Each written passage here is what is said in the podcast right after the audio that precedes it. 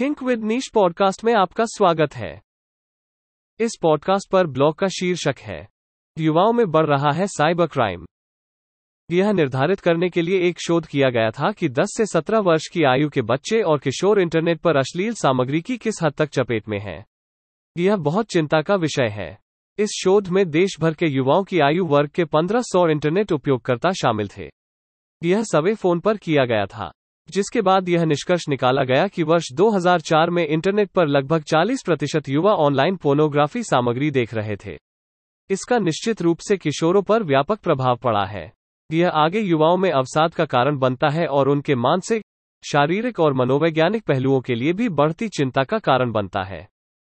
इन किशोरों के घरों में पहले से ही इनबिल्ट कंप्यूटर सिस्टम सॉफ्टवेयर लगाया गया था, जो उनके माता पिता द्वारा उपलब्ध कराया गया था।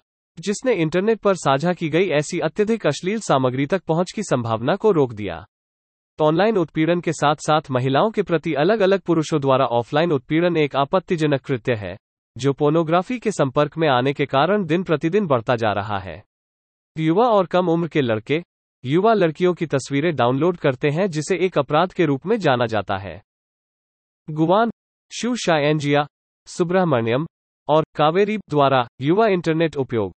जोखिम और अवसर पर एक सर्वेक्षण किया गया था, जो लत, साइबर धमकी और ऑनलाइन जैसे जोखिम को दर्शाता है। यौन याचना युवाओं के लिए नकारात्मक परिणामों से जुड़ी है। यह ध्यान रखना महत्वपूर्ण है कि सभी बच्चे समान रूप से अतिसंवेदनशील नहीं होते हैं और सबसे अधिक जोखिम वाले युवाओं की पहचान करने के साथ साथ प्रभावी हस्तक्षेप विकसित करने के लिए अधिक शोध करना आवश्यक है। इंटरनेट संज्ञानात्मक सामाजिक और शारीरिक विकास के क्षेत्रों में भी लाभ प्रदान कर सकता है।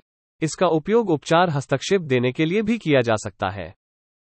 इंटरनेट पर कड़े नियमों और विनियमों का पालन किया जाना चाहिए।